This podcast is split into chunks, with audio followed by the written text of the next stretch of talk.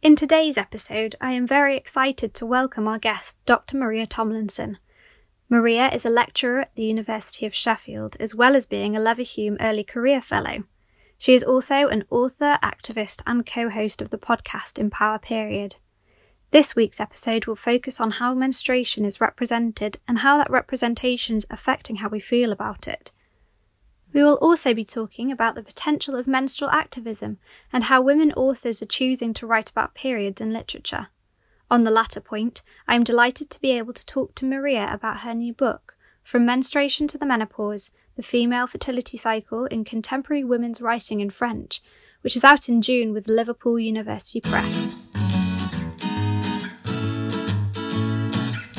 So, hi, Maria. Thank you so much for coming and talking to me. Thanks for inviting me. So, firstly, could you give us a brief outline of your areas of research? Yeah, absolutely. Areas is the right term there, actually, because I'm involved in quite a few um, different disciplines. So, I started off um, doing a PhD in French literature. Um, and as part of that, I looked at periods in French literature. Oh, fab. So I looked at authors from Algeria, France, and Mauritius, and I looked at how they represented periods um, and childbirth, actually, and uh, the menopause in their novels. And I was really interested in how they created these characters um, who lived in Algeria, France, and Mauritius, and how their experiences of periods were uh, affected by uh, stigma um, and by other factors. And these books really showed how women's experiences of periods are influenced by factors like their ethnicity, um, their class, um, and other aspects like religion. Um, so that's kind of where I started. And then when I was doing my PhD, I noticed that there were there was this kind of movement happening on social media because I was already interested in periods because of my um, looking at it in French literature. I started looking at you know the media and social media just to get some ideas. And I started noting from 2015 that this big movement was happening. So after yeah. I finished my PhD, I thought, right, you know, someone needs to look at the impact um, of this activism uh, and to see, you know, how this has changed people's ideas about periods. So that's my um, current project, um, which is basically one in sociology, um, media studies, and journalism. So I'm looking at magazines um, and newspaper articles and social media and I'm looking at how activists have spoken about activism um, and about periods in general on those media. Oh, amazing. And, yeah. And the final part of that is um, interviewing, um, well, I'm interviewing activists. I've interviewed over 30 already, which is wonderful. Um, mm. And on top of that, I've also been doing um, some focus groups in schools to see you know, how these messages that activists are sharing are influencing young people's perceptions about periods. So that's it in a nutshell. Amazing. That brings me straight on to my next question. I was just going to say, how do you feel the perceptions in young people are changing?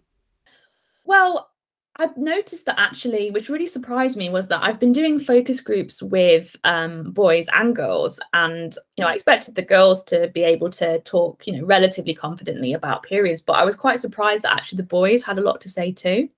Um, and I oh, think oh, that's really good. Yeah, it's really good. And I think slowly over the past kind of at least like three or four years, young people have started to become more confident to talk about periods. And I think definitely the stigma around that um, is starting to go away. But obviously, there's still a lot of work to be done. But I was really inspired by the 16 to 18 year olds who I met because they talked to me about periods very confidently. Um, and they were quite aware of um, period poverty and they'd heard of some campaigns going on at the moment. So they were kind of aware that menstrual stigma exists. Um, and you know, they were quite happy to talk about periods and kind of start thinking about them in a more positive way. So that was really great to see. But a lot of work Absolutely. still needs to be done. Yeah. In fact, again, you're great at this. Um, I was going to ask about the potential of menstrual activism in the media and what it could bring us to do. Yeah, absolutely. Well, there's a lot of, I think social media has been particularly powerful in this. Um, a lot of hashtags like hashtag um, period positive that was created by Chella Quint have had uh, quite a bit of attention. And why these hashtags are so good is it allows everyone to take part. It allows everyone to share their experiences about periods and talk a bit more openly and positively about them. And I think the more we talk openly about periods, whether it's on social media or even in our daily lives, the less stigmatized it will be. And it will just start to become a more and more normal topic. And once it's a more normal topic, that's going to really help um, everybody because you know at the moment for example you know if you don't feel confident talking about periods then you know you might have a condition like endometriosis. You might suffer a lot of period pain but actually yeah. not be aware that that isn't typical. So if people mm. talk more openly and share their experiences it might lead to more people going to the doctor and being diagnosed with conditions like endometriosis. So it will have Absolutely. a really positive knock-on effect i think on everybody. Yeah. Mm. When when fighting period poverty, we do tend to universalize everything to to make a point.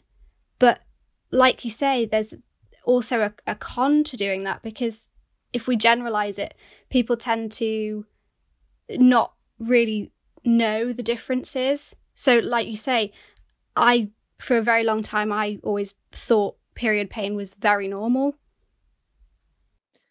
yeah, exactly. And you know, actually, I mean, there's there's not been that many studies on how much pain is typical. Um, mm. but I've kind of read that if your pain won't go away after taking paracetamol, then perhaps you should go and speak to a doctor about it. But yeah, you're absolutely right. Like everyone's experiences of periods are different, and it depends. Like, you know, it depends on your gender. So a transgender man will have a different experience of a period than a non-binary person, than a cisgender woman um, and also you know people's you know cultural backgrounds influence their perceptions of menstruation as well. And i think if we it's great to put out kind of universal messages and kind of like raise awareness of period poverty but if we want to really tackle it we have to like think about different communities in which there is period poverty and how to reach those communities um, so for yeah. example during the pandemic it's actually been quite hard to reach some uh, south asian communities I've spoken to some activists about this, like Alina, um, who works, well, she's part of PSA uh, periods, and she was telling me yeah. that it's really difficult to access those communities sometimes via the internet. Um, and if there's a lot of stigma in a particular community, they're going to be less willing to kind of, you know, talk to you about periods on a Zoom call. You know, it's very impersonal, and if we want to kind of tackle stigma, it's actually important to have those face-to-face spaces where people can know, feel more confident. There's someone in front of you kind of reassuring you. It's going to inspire you more to kind of share your experiences than, you know, over a Zoom call. Oh, absolutely, yeah. And digital exclusion is an issue too, because you know not everybody has access to the internet, and it's really important to remember that. So actually, to tackle period poverty is actually a lot of kind of face-to-face grassroots work. Going into communities face to face is important, but um, talking on a more universal level it's actually important to tackle kind of structural issues as well. And what I've noticed in the media recently is a lot of articles are talking about the tampon tax being removed and saying that this is a great victory for ending period poverty. Well, actually, yes, it's symbolically important. And of course, menstrual products should not be taxed, they are a necessity. Absolutely. However, um, you know, saving a few pence off a menstrual product isn't going to suddenly mean that someone who is struggling to afford them can suddenly buy them. And what we actually really need to tackle is poverty. So things yeah. need to happen on a more kind of governmental level. I know charities like iRise, for example, um, yeah. are working on that at the moment, kind of trying to change, um, you know, leadership, trying to get more women and people with periods kind of into leadership positions. So it's kind of a combination of approaches, I think, that's needed kind of a face to face grassroots level, but also kind of more structural societal changes. Oh, definitely. That makes so much sense. So you feel very passionately about this um, topic. Um, so it's it's brought you to writing a book, which is out in July, June. It's actually out on the 1st of June, which I remember because I'm actually supposed to be getting married on that day as well. I say supposed oh, because of the pandemic. you never know. Personal and professional uh, celebrations on that day. So, would you like to expand on the topics that your book covers? Yeah, absolutely. So the book um, relates back to my PhD, um, Yeah. and it's called From Menstruation to the Menopause. Um, and well, that's the main title of it. Mhm. And basically, in this book, um, I kind of start with um, second wave feminism, um, which was the feminist movement around kind of the 1970s. And back Mhm. then, you know, even back then, you know, this menstrual movement, it isn't new. It's just kind of like a more modern version of previous kind of feminist um, menstrual movements that we've seen before. Um, so back in the 1970s, um, French feminists like Annie Leclerc, um, they were starting to write about periods because they realized that no one was talking about periods and there was so much stigma. So they decided to write text about them. And what Annie Leclerc did was actually very similar to the period positive movement going on now, is that she created a more positive language to talk about periods. Um, so my book looks at um, how writers back in the 1970s celebrated periods, how they tried to challenge like negative stereotypes about periods or women when they're on their periods. Um, and then I go forward to the kind of 1990s because um, even though this kind of 1970s second wave feminism stuff was like really cool um, and it was really celebrating periods and that was great, it was the problem with second wave feminism was that it was mostly white female feminists and the Right. way in which they kind of understood menstruation was from a very kind of European and white and kind of like very privileged point of view. And they didn't really take into account the fact that, you know, people's experiences, women's experiences are different depending on, you know, their own identities and, and their own lives. So what I did Yeah. was I showed how literature from Algeria, France, and Mauritius, which is kind of all written in French, I showed how this literature um, actually challenges that. And I show, you know, for example, how in when I write about Algeria, I show how the women in those novels are influenced, you know, by Algerian politics and you know how that shapes their experiences of periods. Um, and I talk about how like their experiences are shaped by Islam. Um, and I also look at more kind of individual factors like, you know, their socioeconomic status. So in the book, basically, I argue that French literature, well, women's writing in French um, from the, over the past kind of like 25 years has really Yeah. showed what we call an intersectional perspective. So the idea that everyone's experiences are different and are based on you know factors like their age their um, the culture that they live in the society that they live in you know their family relationships and that kind of thing so i'm kind of advocating an approach to periods that kind of takes all those matters into account and i'm doing kind of using french literature to do that so that's kind of the book um Amazing. It's a very kind of like so academic book.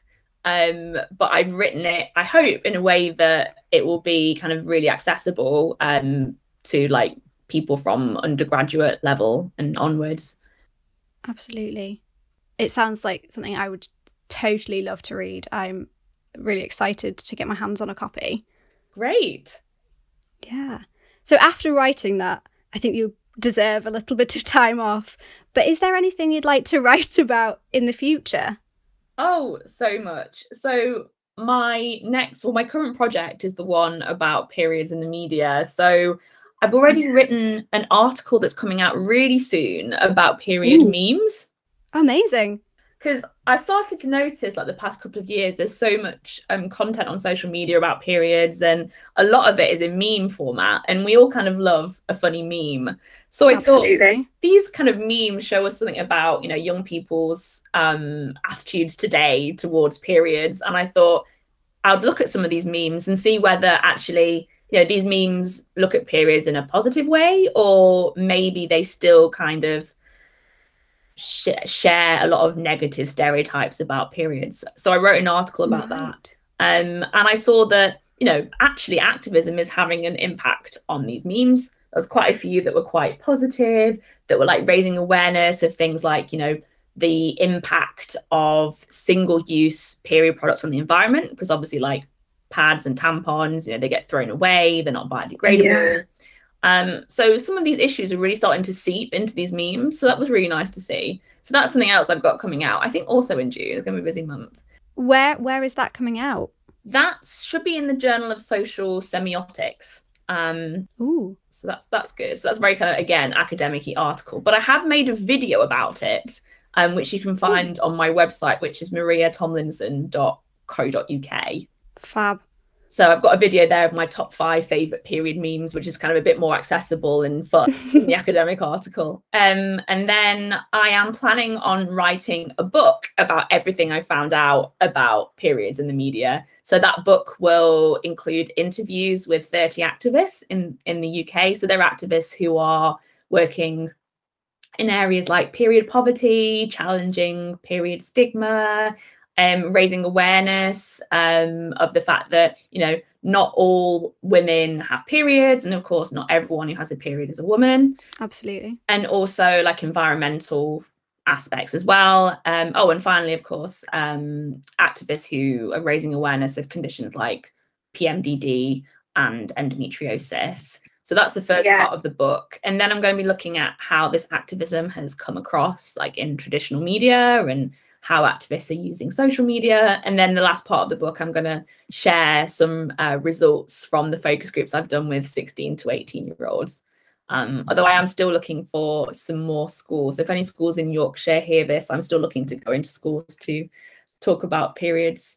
Um, amazing. And it's, it's for research, but also I found that the focus groups I've done have like really encouraged um, the young people to kind of speak up, and they said that they really enjoyed actually being able to openly talk about periods because they didn't really have the chance in school. Because in school, it's only really taught very briefly in biology, and you know, still boys and girls are separated um, when they're taught about periods.